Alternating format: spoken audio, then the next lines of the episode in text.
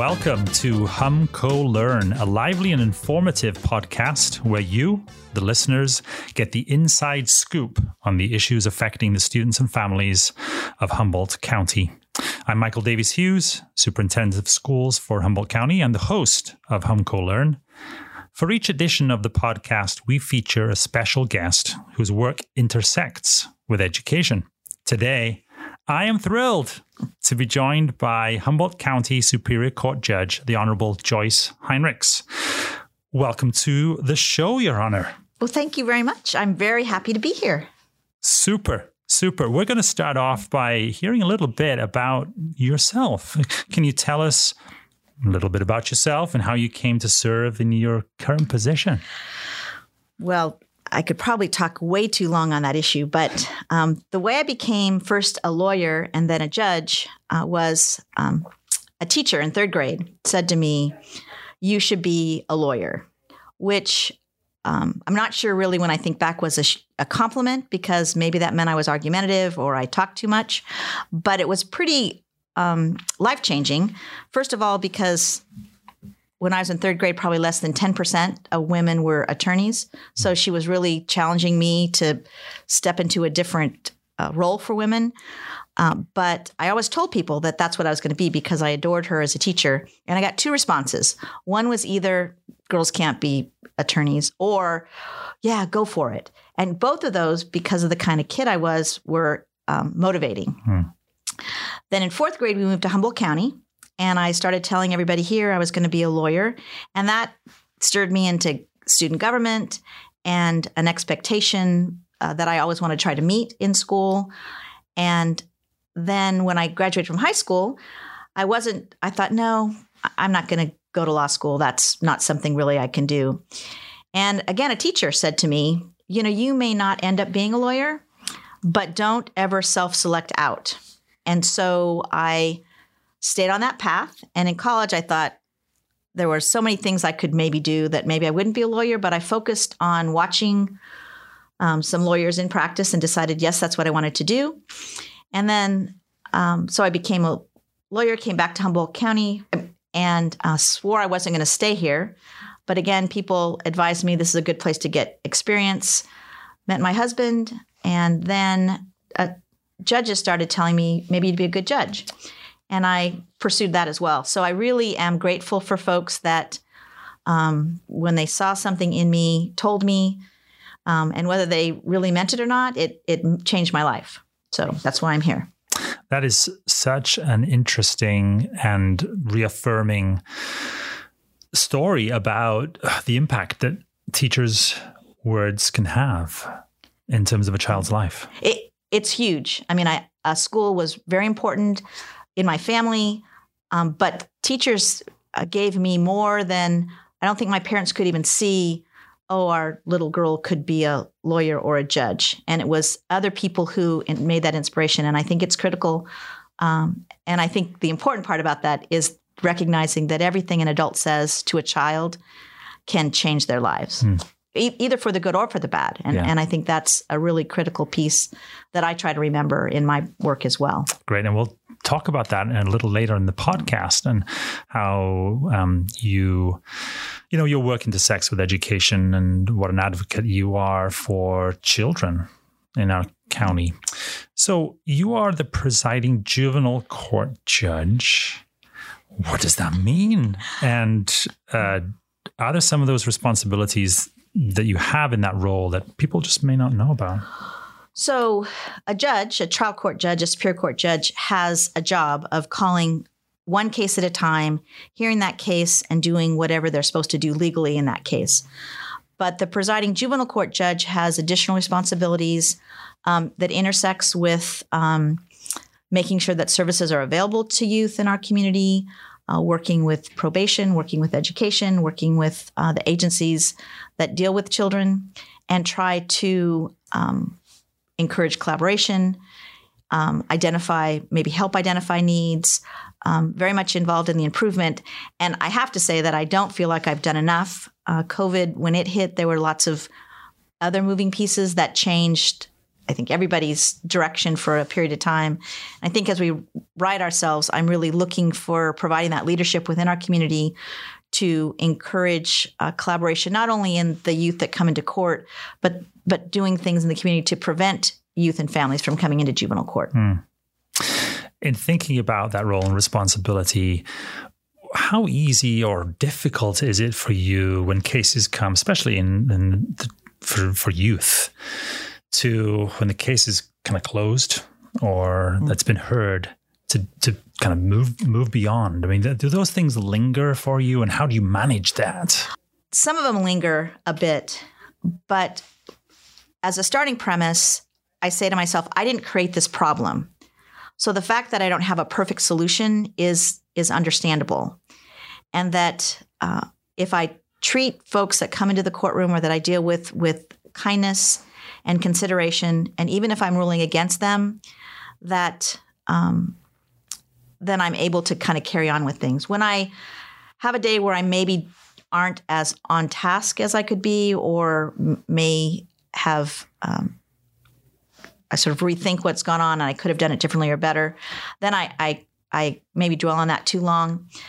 But I I think that um, that's all that you can do is hear people, and even when you're ruling against them, to be able to um, explain why, and even explain that it was difficult, but that my job is to follow the law, and um, and that that sometimes leads to results that may not be to everybody's um, what everybody wants. Yeah, yeah. People often think of your role and the role of your honorable colleagues as interpreting the law, reviewing evidence, refereeing hearings and trials in the courtroom. But your service to the community extends beyond that. In thinking specifically about youth and families, what are the preventative or educational aspects of the work that you do? So, educational wise, actually, just put this out there uh, the court's open for folks to come visit, kids to come visit, classrooms mm. to come visit. Mm. And some do every year, and some may not have heard about those things. Um, and so I'm putting it out there that they just have to contact the court administration and uh, we can arrange a date and they'll get assigned a court that hopefully is interesting and they'll meet with uh, the judge and maybe other court personnel to know what just goes on day to day. Um, as it can be arranged, uh, judges go out in the community and speak to classrooms um, and um, so they understand what the legal process uh, is. Um, I work with uh, youth agencies and will come out sometimes and speak with them and uh, have talked about, though we haven't carried anything to fruition yet, uh, uh, with partnering with um, the leadership in Teen Court to maybe do something broader in the community. And so we are um, part of what a judge's role is, though it's an isolating role because you have to stay free of conflict, is to try to demonstrate the important part that the uh, third branch of government is in making everything work. What is the most frequent reason that individuals appear in your courtroom? So, my courtroom is the juvenile uh, dependency court. So families come into my court uh, if there has been allegations of abuse or neglect for the children in the family, and so that there's a range of things, um, and oftentimes it's a number of allegations before they get uh, to my courtroom. I have called, and, and, now I'm not primarily assigned to it, the juvenile justice, which is kids who've committed uh, crimes and they generally commit. We're very fortunate, and I should knock on wood, that uh, the youth uh, are not committing serious harmful crimes to to the persons of others. I mean, there obviously is theft going on, but we don't have um, we don't have a lot of assaults, uh, serious assaults um, in our community, and so um, that's generally how it comes in. What I try to impose on both of those groups, though, is that um, we shouldn't let our mistakes define us. That that you're there for something that's happened in the past that we can't change, but how are we going to make the future better? And some embrace that, and others don't. Um, and our job in the juvenile dependency court is to sort of do a dual planning for a child. And and I, the best way I explain it is is that even as a parent, you do dual planning. You want to live for as long as you can and enjoy your children as long as they enjoy you and you enjoy each other um, into their adulthood. And you make plans and you think about those things. But you also, as a parent, probably should have a will that says if something bad happens to you uh, or the other parent, what are your plans for your children so that they aren't left adrift um, if something bad happens? And that's the same thing that the juvenile court does. We work on reunification of families uh, but if that doesn't happen, what is the next plan so the child isn't adrift for a period of time? And the other thing I say a lot is that uh, there's no child in the world that will say, too many people love me. Hmm. And so our job is to figure out how do we create a win win situation for this child um, so that they who've already experienced so much loss doesn't experience uh, anymore, or if they do, have the safeguards in place to be able to manage it in some way, in a meaningful way. Mm. And that's an aspiration. You know, I I, I think that um, I do try to aspire to to those things, um, and I think it's important to to try to instill hope. Because my other feeling is is that without the idea that tomorrow will be better than today, it is very hard to try to make uh, changes and to deal with the problems of the family, which, you know, deal with um, historical trauma and addictions and other things that um, really are very, very hard to deal with. Yeah.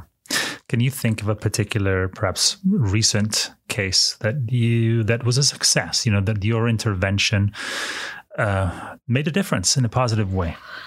So um, I think I can. We have started recently. We call it Family Wellness Court. Um, it is uh, really a dependency, juvenile dependency drug court, looking at addiction issues in families. But the idea is, is that we look at the family as a whole, individuals as a whole, not just solving the addiction problem, but where are you in your um, employment or education goal? Do you, the parent have some that have not been met? Are you dealing with your physical wellness? Do you have a place to live? Is it stable? So looking at the uh, different pillars of of of their lives to make sure that we're dealing with all of those because if even if you're dealing with and successfully deal with addiction if you have other things that continue to be traumatic or chaotic in your lives it it increases the chance of relapse because chaos is is part of those those things so we've created both a state family wellness court and then we also have a joint jurisdiction wellness courts, both with the Yurok and the Hupa tribes, where we join with um, the tribal courts, their chief judges, and we work with their families. Um, there's, again, a lot of areas for improvement, but I, that's a really good model to be able to um, to have families join together and understand that they're stronger together than than as separate entities. And so uh, we have had successful uh, folks in that group, and they really have stayed and continued to help. So, have a um, family uh, that the children were removed, um, kids were having some school issues. Um, I think because of the chaotic part of their lives, that the children did have to be removed. It was very, very traumatic. Um, but the family participated in um, tribal healing ceremonies as well as then what they needed to um, become sober. Um, and uh, dad works on a fishing boat and provides for the family. Uh, mom uh, is looking at uh, either getting high school, di- high school diploma or, uh, or um, GED to then uh, look for work. But while she's looking for work, she's volunteering back into our family wellness court to provide, to help be the major planner of our, we have a family wellness night now to families can come together and even if they've graduated can come back. So um, you know we're learning again as we go through but really the fact that folks can connect to each other and do well. And the best the other part that's really great about the story is the, the girls are excelling in school. Mm. they love school. Uh, they go to school they're doing well in school and um, and really see the family as a success and the children as successes. Mm-hmm. and um, and and have healed that you know have been in the process of healing which i think when you have all that trauma early on there is an aspect that has to heal about that so that the family wellness court itself both the joint jurisdiction and the and our state family wellness court is, I feel like, a successful model that we need to do more of. But we also have families that have gone through that have really changed their lives. Yeah. And so that's those are are the successes. Yeah, and that must be very gratifying, right? Um, both professionally and personally. What what do you love most about your job? So, what I love about my job is the ability to have a chance to make a difference in people's lives, whether it's in the juvenile court settings or even in the adult settings. Um, that if we don't allow people to grow and change, then then we might as well just lock everybody up. And so, how then do we create systems to keep our community safe, uh, impose safe consequences, and make change? So, the ability to one case at a time look at the case and say can i can we create something that will improve the situation for the people keeping in mind public safety um, and the fact that um, not the other part though that's a challenge of course is you never really know if that intervention because makes a real difference and so then to be able to be in a community small enough where you can walk around and have not too many people recognize me because they'll always say, "I didn't know you were that short," but um, but they will have a story to tell about something that happened in court or in the process, and um, that always feels good. Of course, the people that are discouraged with you probably don't come up and and say those things, but at the same time, the fact that you create an ability for people to change directions in their lives. They may, may or may not, but you create that that vector that may cause that change. Yeah, yeah juvenile system versus adult system or juvenile court, adult court. What are some of the key differences? So, if we were talking about just the criminal part of those systems, so the juvenile justice, um, kids committing uh, criminal offenses, and adults, primarily um, there are some some offenses that are open to the public because of the seriousness of them. But for the most part, it's a closed courtroom recognizing that anybody can make a mistake. And in fact, when I talk to groups, I'll often say, I want whoever has never committed a crime to raise their hand.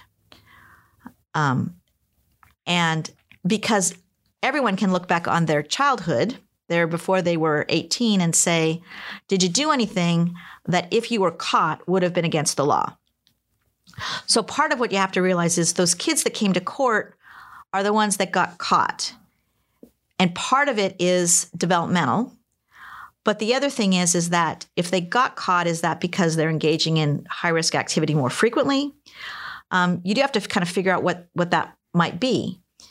And so, but the purpose of juvenile court is rehabilitation. And so we don't blast your name out in the public. We give you a chance to to rehabilitate and change. Um, and some of that is overlapped into adult court, recognizing that if we don't rehabilitate to change behavior, then we're just get, having people come back in and out. But juvenile court is looking at how can we, what do they need to change? What counseling, what services, what needs to, to do. And so, um, so that really is the major difference. The fact that that a mistake will not necessarily follow you into a, into adulthood. Um, there's sealing records get sealed automatically on a number of kinds of cases.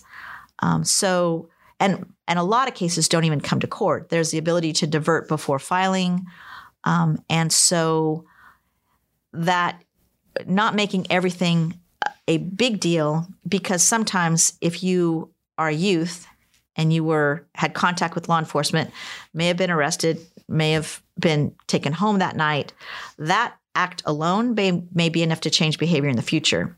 And so if we keep keep sticking it to that kid who's already in a place to change behavior, then we're making things worse. And so it's kind of a we take the ones the ones that come to juvenile court are those that have probably other issues that need to be addressed. Some of it's not going to school, some it may be chronic drug use.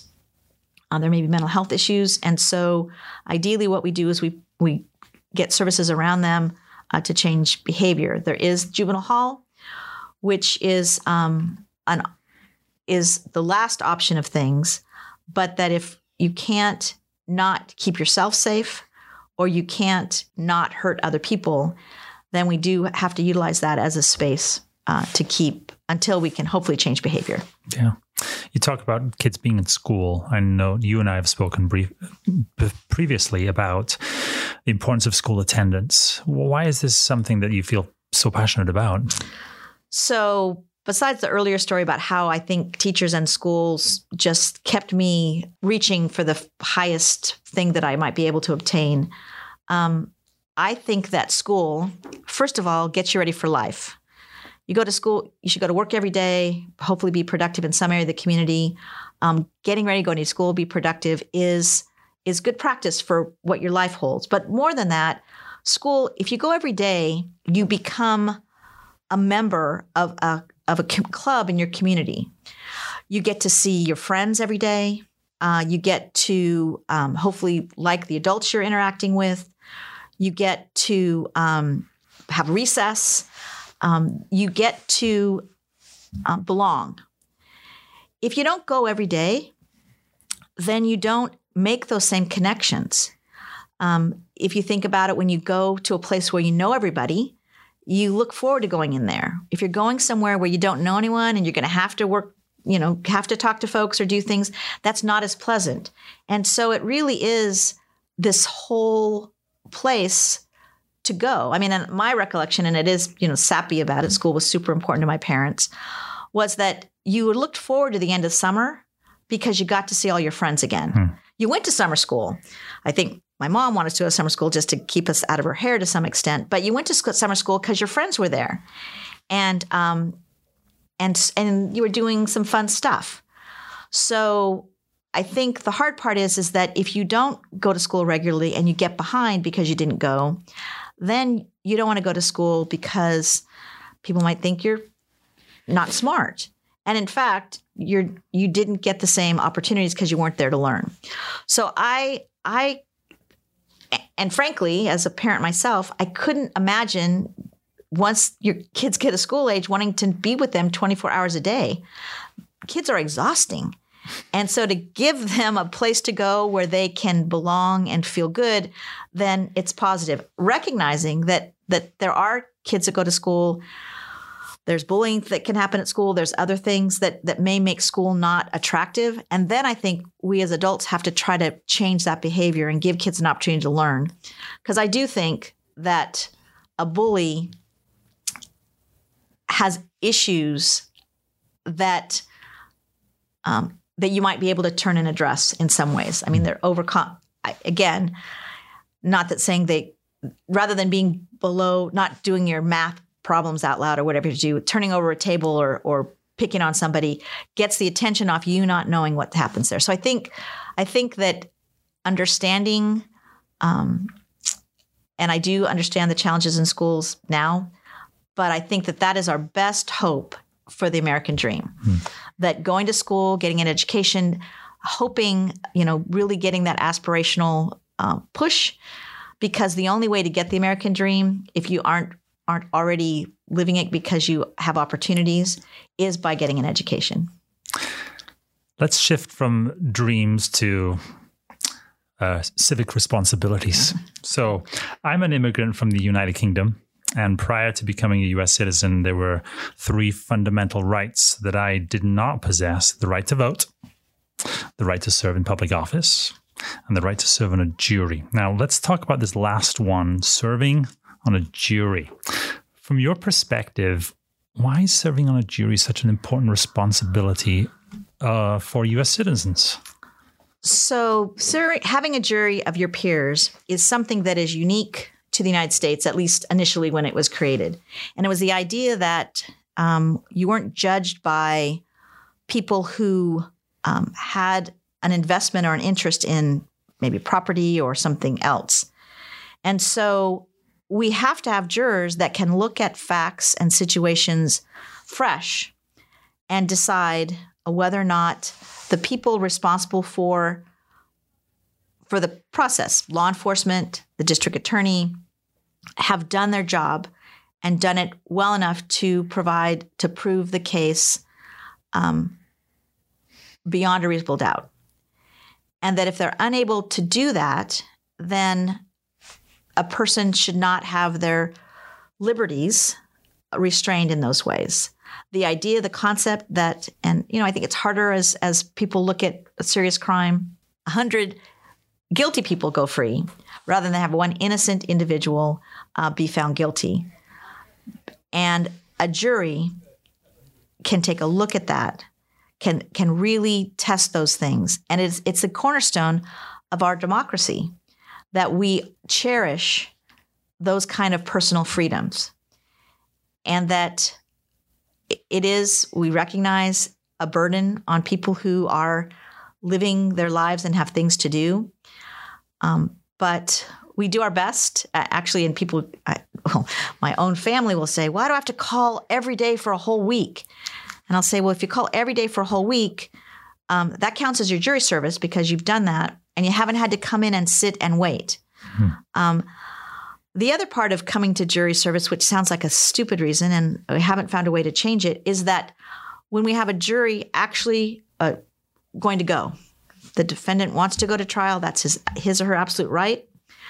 That having a jury downstairs in our in our jury assembly room sort of makes that be the okay, I get it, and and cases may resolve because there's a jury waiting. And we try in those situations to go down and talk with the jurors and tell them that we understand they had something to do that day, but frankly, they they provided a huge service to the public and to the court. Hmm. And um, so it is, um, and we try to match and recognize that um, if you if you are you, there's hardships, there's reasons not that you are can be excused from being a juror but it's not convenience and it's not your employer's convenience. It is because it is a obligation of living in a democracy, mm. in a free society. And we try to make people understand and feel that way. I know it's a challenge. I, I hear it from my family. I've served on juries. In fact, I've served on two juries, once when I was a, a commissioner and once when I was an attorney. And I've gone and sat in the in the courtroom waiting to get into the jury box two other times, and my name just didn't come up. Yeah. So um, it's it's not it's part of what we need to do. Hmm. Thank you for that. We hear a lot about equity and social justice in our schools. In what ways do these terms resonate with you in your role as a Superior Court judge, and, and how do you advance the work that needs to be done in these areas? So, on the state level, I was actually on a committee about courts and diversity and inclusion and equity. And there is a standard of administration that we have not started in this community yet, but it is looking at having uh, a larger committee look at the court itself and how we do our jobs to advance those issues. I think you would have to be blind to not recognize that for the most part in our criminal justice system, in our courts, uh, oftentimes the folks that are there more often are those that do not have the same advantages as other individuals. And so um, making sure that uh, they aren't treated any differently, that you, um, the idea that justice is blind, um, so that you are able to not have those things affect your decisions as a judge. I, I think the reality, or not the reality, but part of what we have to look at is what happens in our communities. You know, our are arrests made with the same kind of social justice and equity? Are more people of a certain race, gender uh, in court uh, because of uh, any of those things? And I hope our court will soon. I think that we will. I think we've got um, a judge that wants to to take on that administrative justice. That that if we can't have equity and social justice in our courts, then what is justice and equity? Hmm. And that's kind of a circular, I haven't really answered the question so much, but it is something that um, as judges, we talk about a lot in our trainings and how then we can um, convey that in our in our court sessions and not fall victim to um, any kind of stereotyping that comes along sometimes. If listening to this podcast has motivated and inspired a high school student or a student of any age to want to go into the area of law, contemplating a career in law, what advice would you give them? Well, if they live in Humboldt County, I would tell them they should get involved in teen court. Um, Humboldt County actually cre- had the first teen court in the state Um, and it was all volunteer initially. And um, Judge Ferriero, who's uh, since passed away, uh, just came back from a conference and said we should do this, and got a handful of retired school teachers who cared about youth, and they pretty much manned the administration part of it, and then uh, got volunteer attorneys to to mentor youth. And then when Judge Ferriero passed away, and those retired school teachers really decided they wanted to not keep doing day to day work like that anymore, um, the um, Boys and Girls Club took it over. I may get that wrong, but they have created a teen court. And they uh, took the best of what Judge Ferriero had created and made it better. They have a, a systematic, um, and so they're an excellent place to, to be. They also are doing some work with school attendance, uh, with I think some peer work uh, that I don't know as much about as I probably should. But they, um, that's a great place to sort of look at things with hands on. They'll get to mentor with attorneys um, and meet with the judge who's in charge of teen court. The other part of it is, though, um, I think the more that you're around it, the more you can decide if it's something that you're going to want to do or not. So, um, happy to have folks come to court in shadow. Uh, happy to try to create um, connections with lawyers in our community. And I think there are plenty that would allow those things to occur. I think that, and I would encourage folks to be interested in being lawyers. Um, they, there aren't as many in our community as there have been in the past. I think that it's um, hard to be in private practice. I think that the COVID had an impact on our private practice here, and I think it is a challenge for uh, young people. So I think there's going to be a need for um, attorneys and judges and um, really that want to look at those types of things. Um, the hard part, I mean, if you're going to be a lawyer to to be big money, then you're going to have to stay in a big uh, in, in, a larger area, and you're going to have to work tons and tons of hours. And um, some people want to do that, and I've got some friends that went to law school and still live that life, and um, I think they're insane. But um, but that's part of you can do that if you're a lawyer. So the thing about law that why I continued to want to pursue it was um, I was doing work study in college with a, a attorney who was a, a, JAG officer, worked for the military, and was at a, a depot that was run by the military. And he said to me, he said, "What the reason why I think law is the best job to have is that you get this ticket, and you can change what you do." Um, change directions as long as you have that ticket. And he said, I'm doing this work as a JAG attorney. I'm going to do it for 10 years. I'm getting military credit for it. And, and I'm getting this experience in this area of procurement and other things that, that he was interested in. And he said, I'll be able to take this ticket and all this experience and go cash it in somewhere else. And so the law continue, the law that your kind of law you do can continually change. And if that's attractive to somebody, then it's a, it's a great uh, profession to have. Super.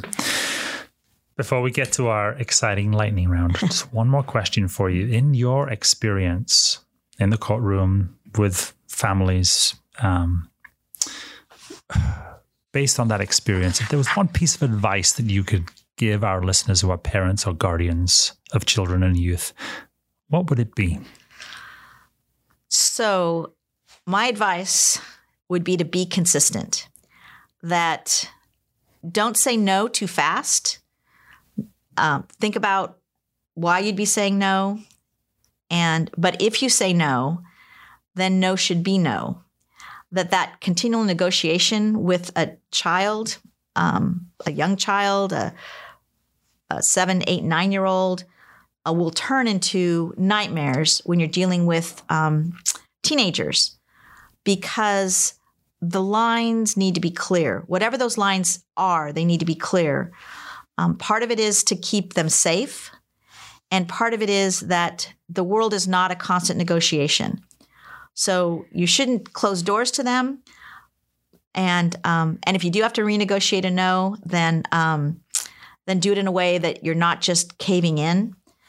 Because and and the kids need to be consistent. I, I have said to folks, I said if if there's a parent who hates the color red. A kid can figure that out. They're not going to wear red. They're not going to do. And when they bring a friend over to the house, they're going to say, take off your red hat. It makes my mom crazy or whatever. And they can deal with that.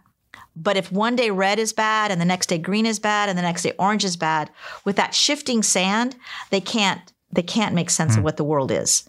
And so so your job as a parent is to be consistent so they can go out into the conflu- confusing world what's out there and make sense of it because you're going to be the, the, the anchor that's going to hold hmm. them. And without that consistency, you're not the anchor. And so they, it makes it harder for them.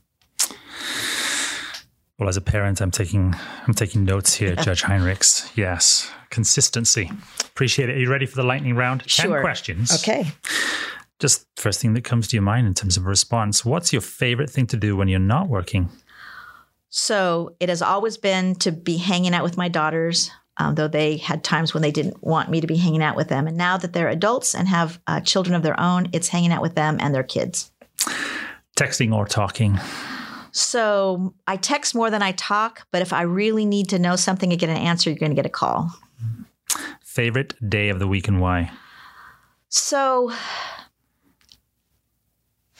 besides the fact that weekends are weekends, Sunday is my favorite day of the week if I do what I want to do on Sundays, and that is to make sure that I have um, meals planned and my calendar all done and um, my clothes laid out so that I can just make it through, know my week is organized. So um, I, I can only get to somewhere on time if I have all the things that I have to do repetitively already figured out. So Sunday, a day of organization.